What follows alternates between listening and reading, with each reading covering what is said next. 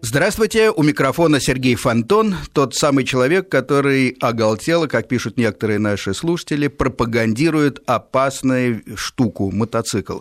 Отвечаю заранее, пропагандировал, пропагандирую и буду пропагандировать, потому что считаю, что это замечательная вещь, прекрасное увлечение и может быть безопасным.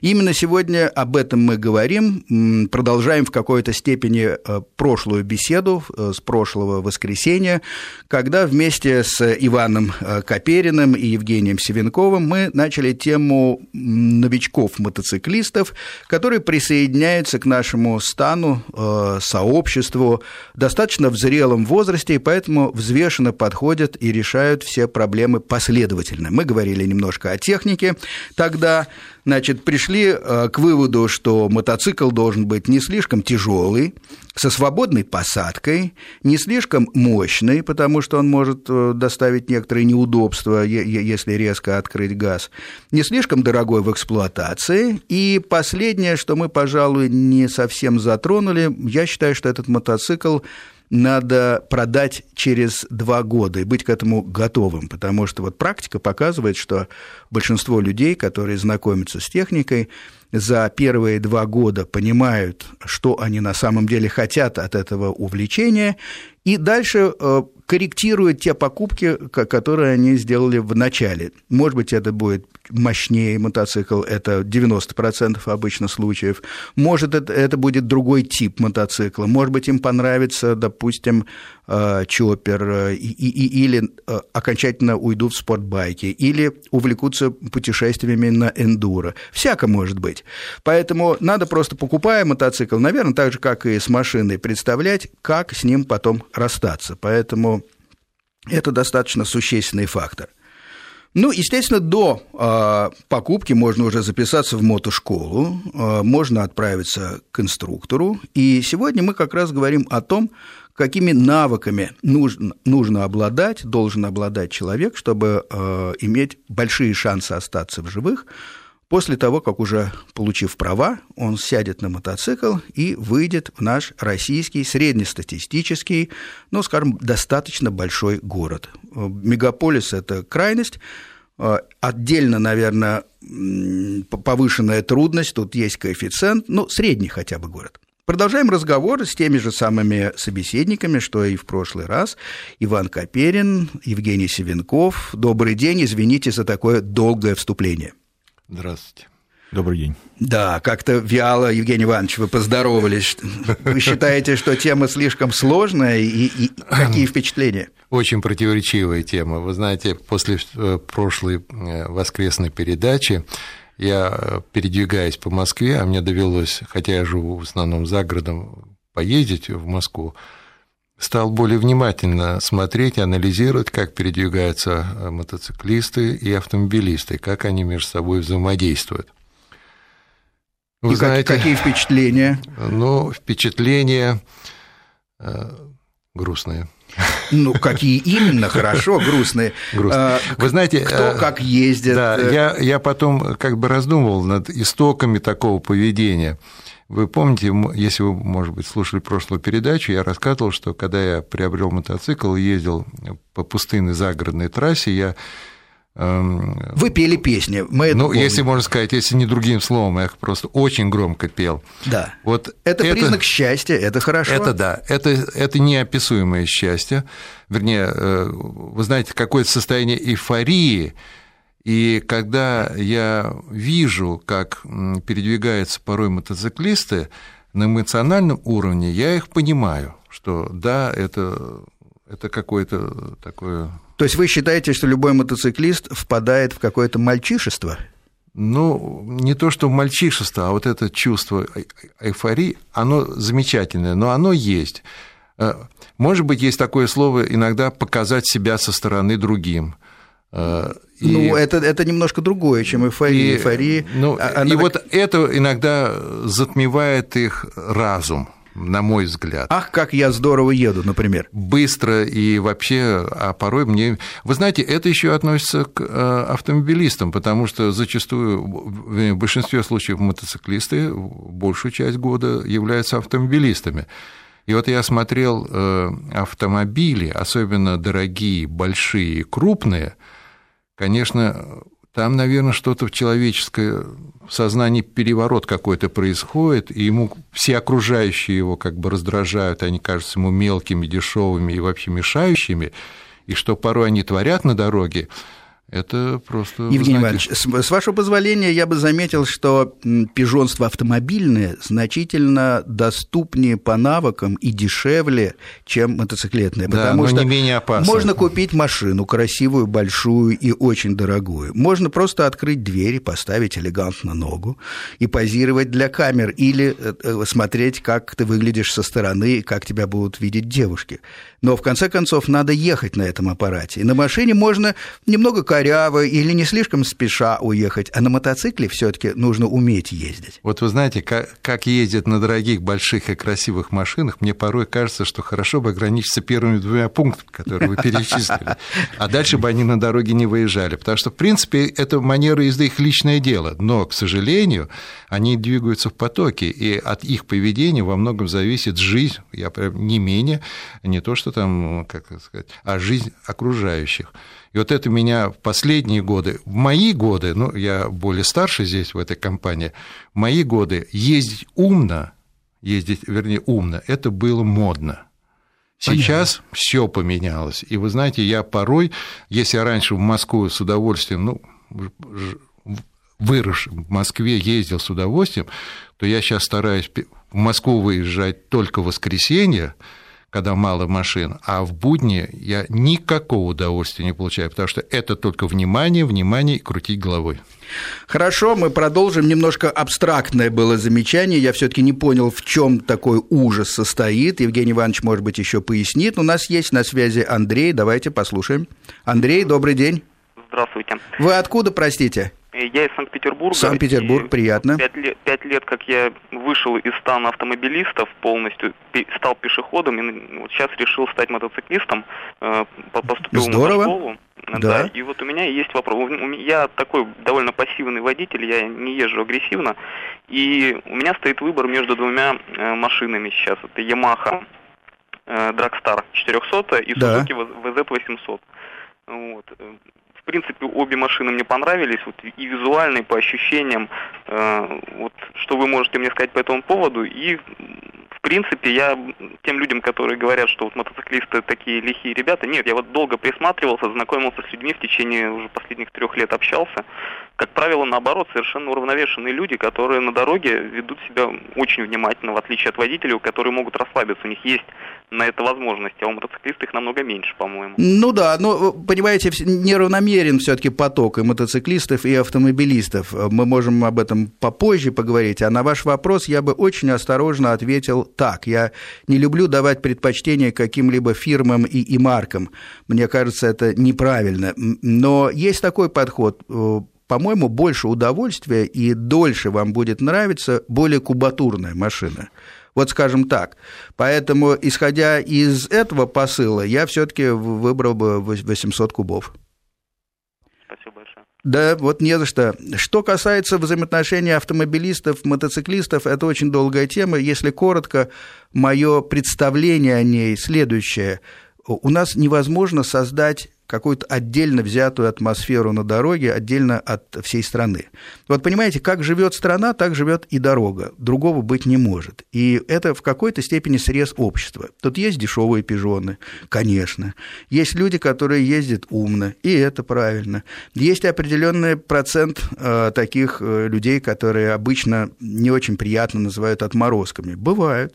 Есть, э, как иногда говорят, закушенные, то есть люди обиженные жизнью, агрессивные агрессивные, они готовы взорваться по, по любому поводу.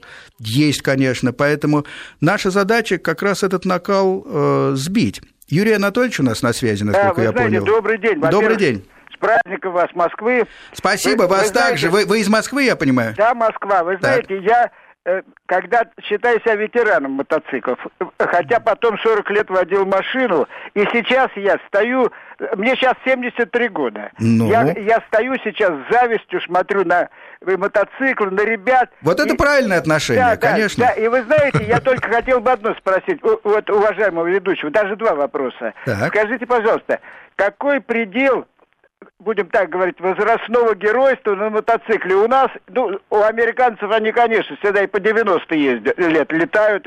И второй вопрос, вы знаете, вернее, даже предложение. Я, я глубоко убежден, что мотоциклисты становятся лучшими водителями, поэтому я предлагаю конкретно – кто мотоциклист идет на автомобильные курсы, ему скидку давать. Вот так, пока. О, прекрасно, спасибо. Чудесный, лучезарный слушатель в возрасте 70 э, лет э, хочет ездить на мотоцикле. Сейчас у нас Евгений на связи, это следующий слушатель, но сначала я отвечу на этот вопрос, каков предел возрастной. С моей точки зрения, предела по цифрам нету. Зависит от того, как вы себя ощущаете.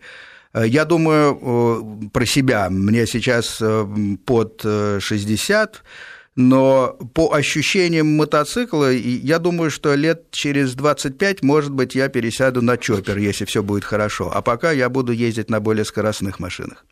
Кто у нас на связи? Евгений. Евгений, добрый день, слушаем. Добрый день. Сергей, спасибо вам большое за ваши передачи, потому что никогда не думал, что я увлекусь мотоциклами, но вот с ваших передач я понял, что мне бы хотелось все-таки сесть за руль железного коня. И вот честно ну, прекрасно. вам могу сказать, э, это фантастическое зрелище, когда ты едешь на заднем сиденье, но мне хочется все-таки сесть за руль и у меня нет опыта. Вот посоветуйте, пожалуйста, там был предыдущий э, э, спикер, который говорил о том, что он тоже хочет э, сесть. Но вот начинающему человеку вы можете что-нибудь посоветовать? Какой-нибудь, может быть, про, про простой мотоцикл? Да, да, смотрите, какая штука. Значит, во-первых, более детально, поскольку это такой уже разговор в деталях, мы можем по почте с вами переписаться. Вот мой адрес мотовести собачка яндекс.ру. Я охотно более детально могу обсудить. А пока, чтобы не утомлять всех остальных, кто, может быть, не, не так интересуется именно моделями мотоциклов, скажу, что подойдет любой не слишком тяжелый, не слишком мощный мотоцикл, который вам нравится и который вам по карману, потому потому что дальше начинаются рассуждения о том, а сколько денег, а какой бюджет, на что вы рассчитываете, понимаете? Поэтому можно получать удовольствие и от мотоцикла за 30 тысяч рублей, можно найти иногда и такие, или за 45, например, а можно получить удовольствие от э, нижнего порога в 300-400 тысяч. Вот, например, Иван, э, сидящий напротив меня, э, и улыбающийся, намерен купить новый мотоцикл Кавасаки 600 Хороший выбор, поэтому, вы знаете, это также по-разному можно к этому подходить, как и к выбору машин. У нас еще один слушатель. Алло. Лариса Александровна, добрый день. Откуда вы? Добрый день. Я очень огорчилась, что в прошлый раз не дозвонилась. Ну, теперь вот вы на связи, а все вот хорошо. на связи. Я хочу поделиться с вами вот таким моментом из детства. В 14 лет, мои 14, папа купил первый мотоцикл Ковровец К-125, по-моему. Да, была такая машина, конечно. Я, конечно, изучила весь материал технический, все дросели там потрогала, все. И когда был момент, э, втихаря зимой по дороге, я жила в городе небольшом на Южном Урале, так. И между северной и южной частью дорога ну, свободная была, можно было... И была зима, вы говорите, да? Что? Была зима к тому же? Была зима. Первый так. раз я по зимней дороге. Я отморозила немножко краешки у, у, у ушей. Но зато я помню случай лет. Я натолкнул на воспоминания такие прекрасные. В прошлый, э, в прошлом, в прошлый раз человек, который пел за рулем. Да, да, да. Вот он, он, он и до сих пор здесь. Я, а вот здесь. я хочу вот спросить, вы тоже пели песни? Вот послушайте меня, пожалуйста, я очень было лето, уже летом мне уже папа давал мотоцикл, он видел, что я могу ездить. И однажды после грозы ночной я решила, я часто совершала такие, город небольшой, и грунтовые дороги в поселке в разные, через лес. И я решила э, по грунтовой дороге утро после дождя, после грозы, ну, великолепное. И я по этой, еду по этой дороге, и вы знаете, я даже помню, я не пела песню, я кричала. И помню какую. Эта песня называлась как раз из пластинки «Печериля, Риля, Рилю, Печериля, Риля». Я так увлеклась своим счастьем, что у меня колесо заднее заюзило, и я вылетела из мотоцикла, а он лег на бок, и заднее колесо долго еще крутилось. Ни одной царапинки, ни у меня, ни ну, у слава мотоцикла. Богу. Это радость мотоцикл. Радость, и радость. Потом папа ЕГ-56 покупал с коляской, и когда куда ездил, я его возила за рулем, а он в коляске сидел или сзади. Это было счастье. К сожалению, потом, ну, лыжами занялась, там, студенчество, уже не до мотоциклов. Ну, когда где-нибудь на практике, э, где-нибудь в поселках или где-то я видела у кого-то у молодежи мотоцикл, я обязательно просила прокатиться. Это счастье. Как спасибо. Я вас поняла, когда вы пели, там, молодой человек или кто Спасибо, спасибо. Не, не молодой, не молодой, но, но пел. пел полный энтузиазмом голосом. Спасибо большое, да здравствует женщин, женщины Урала, я бы так сказал, ездить еще первый раз зимой на мотоцикле, здорово. Хорошо, что вы остались жива и с такими позитивными впечатлениями. Надо было быть немножко поосторожнее, но все хорошо, что хорошо заканчивается. Давайте у нас еще один слушатель, смотрите, какой поток. Дмитрий, здравствуйте, здравствуйте. Вы, вы откуда? Здравствуйте. Я из Москвы, я хочу так. поздравить всех э, с Днем рождения столицы нашей Родины. Спасибо, мы вас тоже И поздравляем такой призыв к мотоциклистам подумать э, насчет организации мототакси, что в условиях Москвы с ее дикими пробками иногда бывает очень актуально. Спасибо. Да, э, э, есть такая тема, значит, и есть даже ее решение. Я иногда ради интереса набираю всякие глупости в искалке интернетной, и вы знаете, есть в Москве такси, несколько предложений разных.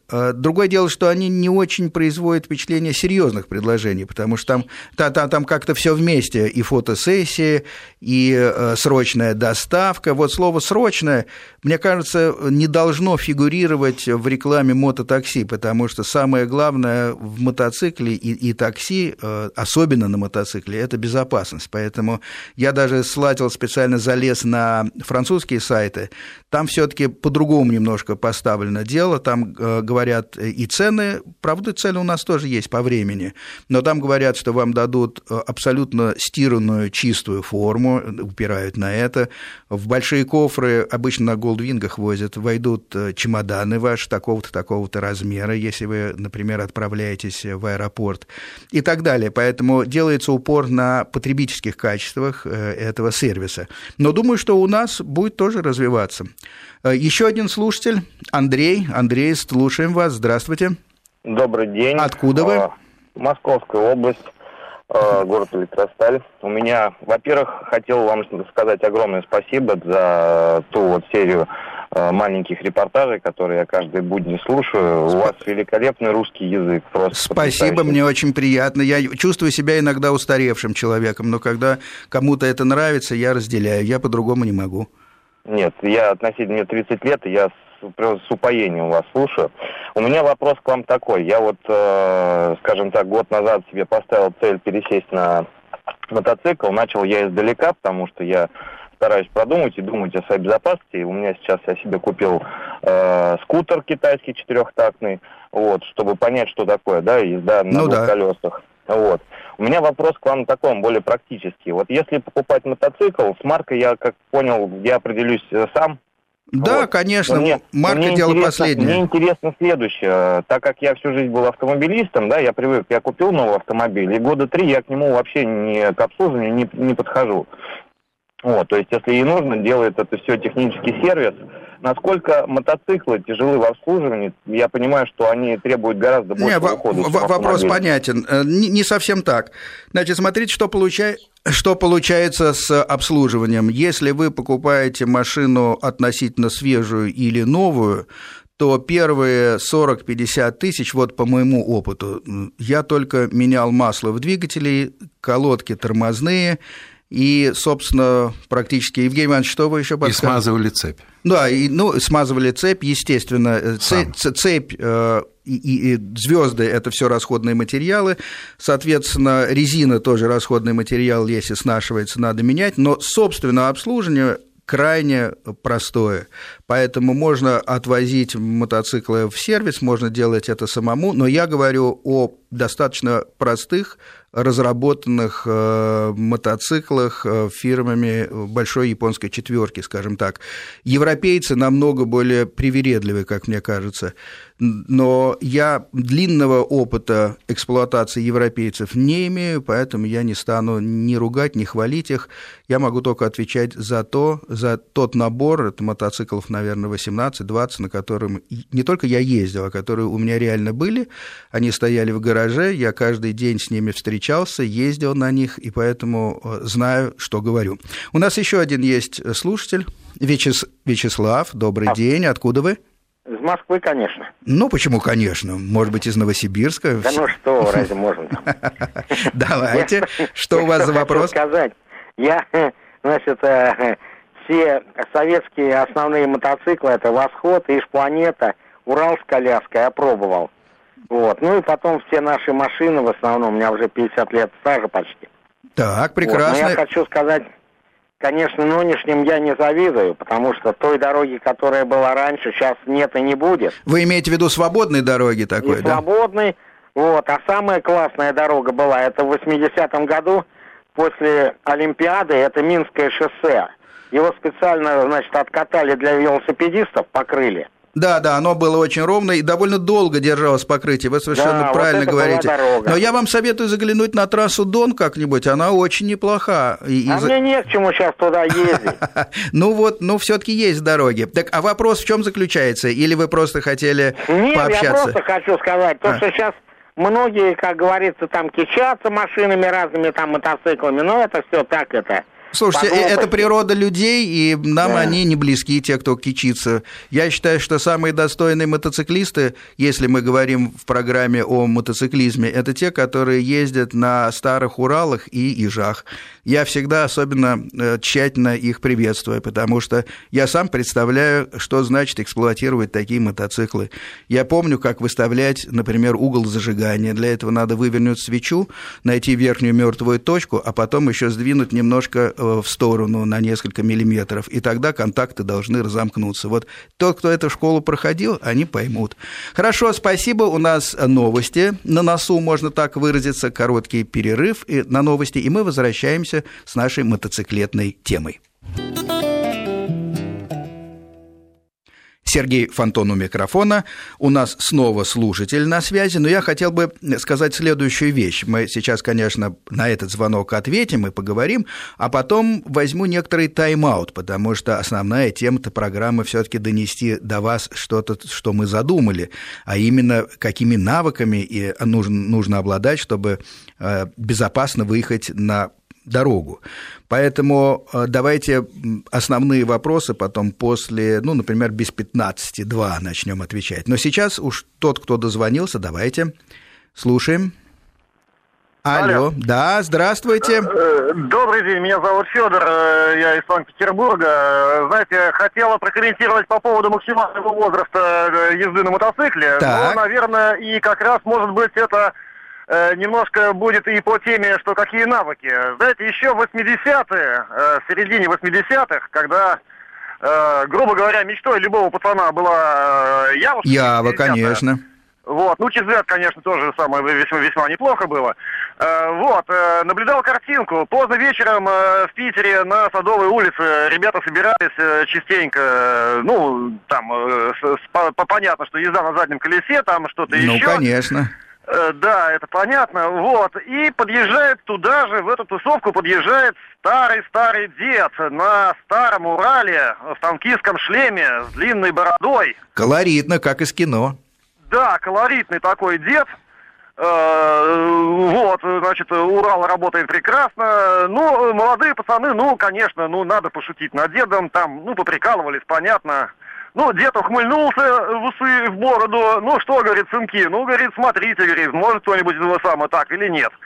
э, сдал маленькое самое дальше вперед, развернулся, тут же после разворота каким-то образом поставил машину на два колеса, да, да, да. Вот, э, втопил газу, грубо говоря, и, значит, э, по Садовой от них улетел на двух колесах. Знаете, смотрелось весьма эффектно. Вот э, такая вот, такой вот комментарий. Да, спасибо. Жизнь показывает, что внешность обманчива, это верно. Надо осторожно обходиться с людьми. И часто пожилые люди, как сенсеи, знаете, в восточных делах, они все-таки что-то понимают.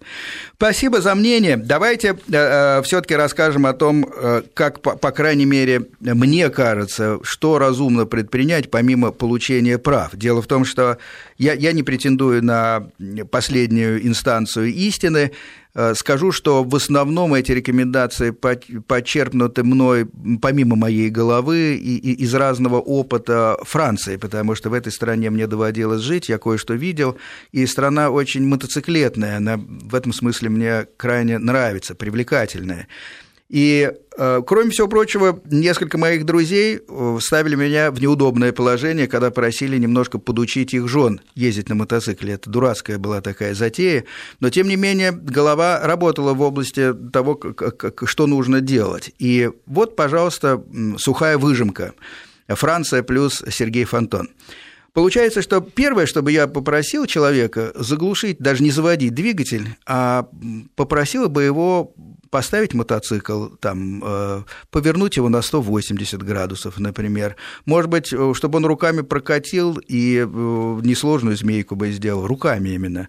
На центральную подножку бы поставил, потому что все, все очень хорошо, но простые вещи начинается вот с подхода к мотоциклу. И много раз я видел, как люди испытывали трудности с банальными совершенно вещами. Например, у приятного ресторана как-то наблюдал, как э, два достаточно пафосных мотоцикла, это были как раз BMW, и люди очень падкие, буржуазные такие на эти BMW, они носом уткнулись э, в тротуар, а была довольно приличная горка. И, соответственно, плотно пообедав, а, они обнаружили, что как-то откатить эти мотоциклы им затруднительно, потому что заднего хода, в отличие от машины, нету.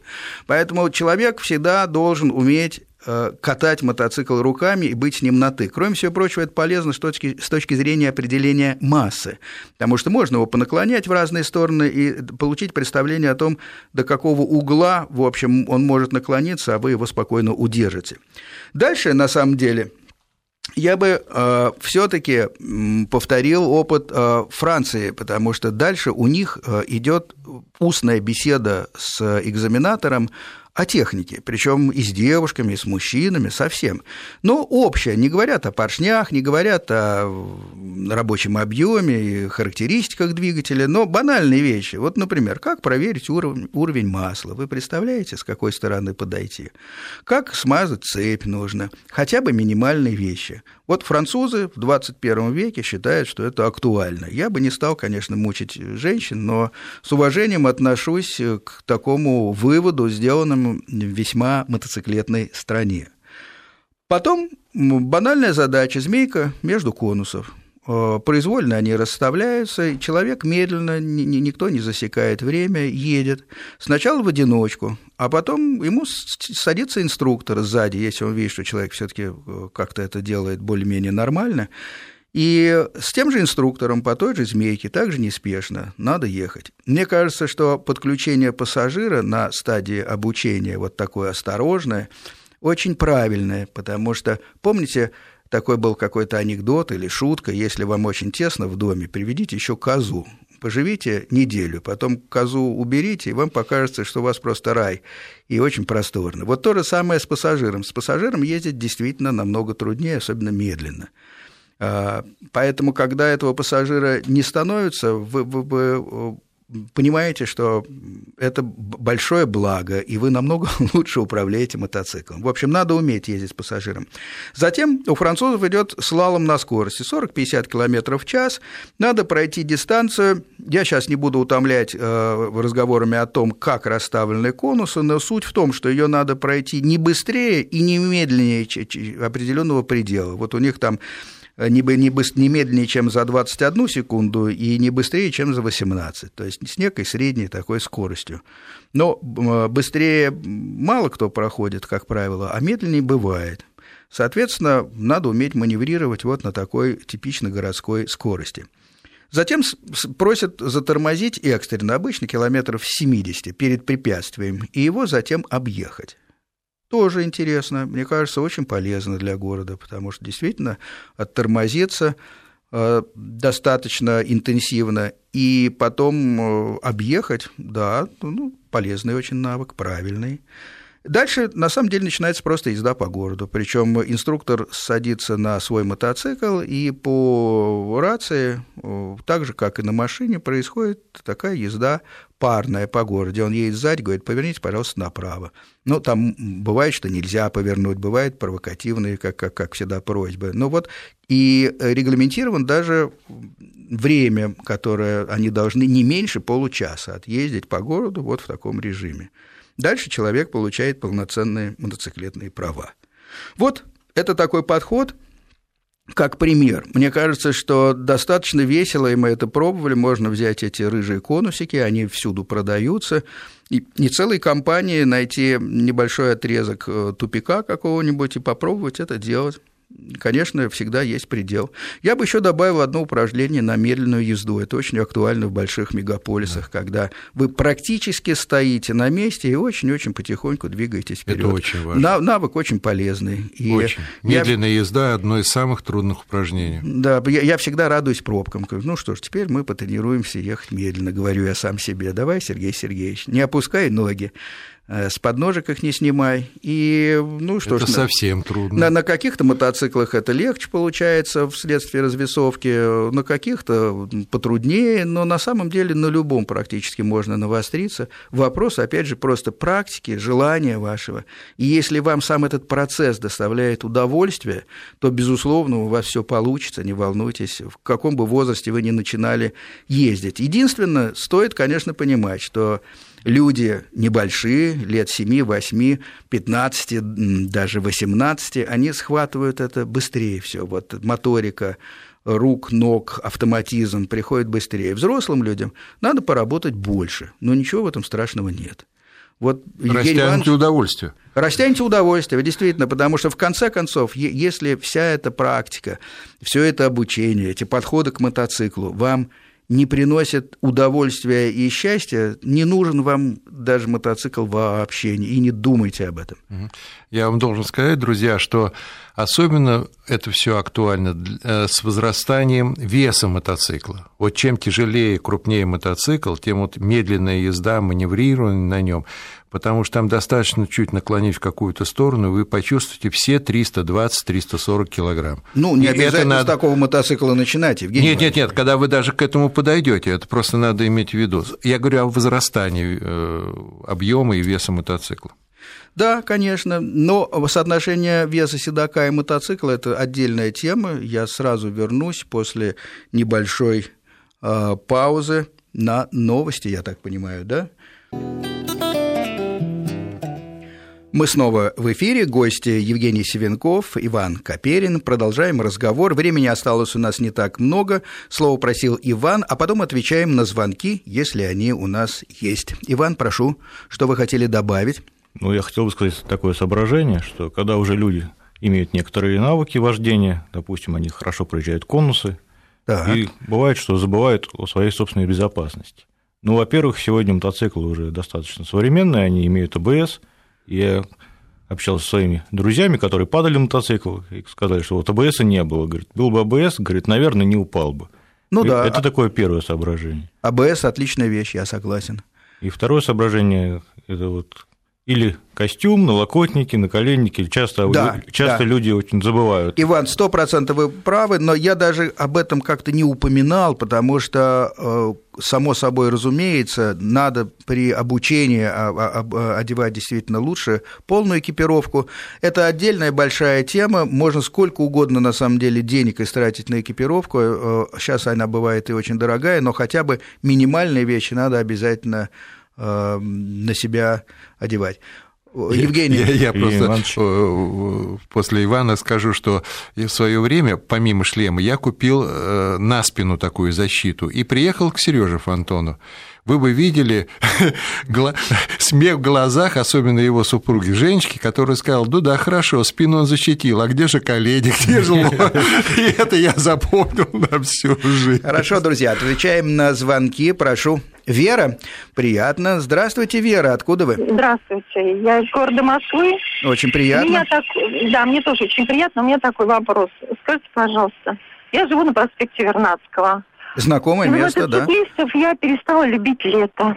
С таким грохотом они носятся по ночам. А вот скажите, пожалуйста, вы сейчас сказали фразу, что ну, вот как живет вся страна, так вот и, и у нас на дороге отношения. Трудно вот отделить, скажите, пожалуйста, да? Им все равно, вот они просыпаются дети, э, носятся они совершенно э, с немыслимыми децибелами. Вот скажите, пожалуйста, что вы можете сказать по этому вопросу? Э, спасибо за вопрос. Э, давно мной обдуман. Есть э, два аспекта. Первое, есть серийный мотоцикл, который имеет достаточно громкий выхлоп. Это касается в основном чоперов. Ну, вот это такие э, вера рогатые мотоциклы с хромом, которые ездят не, не спеша, но довольно сильно э, слышно их выхлоп. А, они должны укладываться в какие-то определенные рамки, когда выходят с завода. Но есть тюнинг, э, который не прибавляет, как правило, сил, но звук дает мощный. Некоторые мотоциклисты оправдываются тем, что их так лучше слышно в потоке. Но я здесь не совсем согласен. Я пробовал грешным делом и так, и так ездить, и считаю, что звук от глушителя, выхлоп идет как раз назад. То есть э, он в основном достается даже тем водителям в потоке, которые, у которых уже мотоцикл миновал, поэтому он не очень полезен. Но если однозначно сказать, я против таких глушителей, считаю это безобразием. Действительно, люди должны ночью спать. Что я могу еще сказать? Но именно потому, что у нас э, дорога – это часть общества, есть некоторые люди, которые игнорируют интересы других таких же людей. У нас снова есть на связи Евгений. Евгений, слушаем. А, здравствуйте. Здравствуйте. Вы знаете, мне 42 года, я москвич, и вот хотел поделиться своим небольшим опытом и заодно соображением. Да, слушаем. А, ну, первый мотоцикл был, конечно, на уровне э, деревни, там, 80-е э, годы. А более-менее что-то серьезное появилось, появилось э, 97-98 э, год, это тогда был достаточно интересный Дукатти 600. Да, да, да, да. А, некая такая была неизвестность к нему, у многих были э, японцы уже с поперечным мотором, 4 цилиндра, а тут 2 цилиндра, короткая база, очень увлекательный был мотоцикл. Ну, Дукатти веников не вяжет, это действительно да, да, интересная фирма, да. Да. Так вот, суть какая. В настоящее время я уже долго не за рулем мотоцикл, но, как вы понимаете, сохранились эти так сказать, воспоминания, сохранилось понимание, что такое мотоцикл, что такое движение вообще там а, положено на 20 стаж, да? Согласен, понятно. А в чем вопрос тогда? Вопрос такой. Вот э, я призываю, э, э, так сказать, моих коллег, э, мотоциклистов, э, ничего не доказывать на дороге. Вот О, мое такое основное, да. мой призыв, такой месседж. Не надо, мы и так едем быстрее, мы и так едем красиво, и не нужно вот всем своим видом расталкивать, э, так сказать... Сто процентов согласен с вами. Да, вот это мой основной посыл. Спасибо большое. Спасибо вам. Посыл посыл совпадает э, с моим. У нас, к сожалению, время заканчивается, осталось только минута эфира. Э, я считаю, что еще очень важно, если э, возможно, благодарить друг друга, если уступили дорогу, если еще что-то. Это поднимает и улучшает, поднимает настроение, улучшает моральный климат на дороге. Не стесняйтесь благодарить. Это легко дается и очень дорого стоит в смысле морального климата. Друзья мои, заканчиваем. Евгений Иванович Севенков, Иван Вадимович Владимирович Каперин были моими гостями. Сегодня мы говорили о том, как начинать жизнь на мотоцикле. Спасибо. Спасибо. До свидания. До свидания.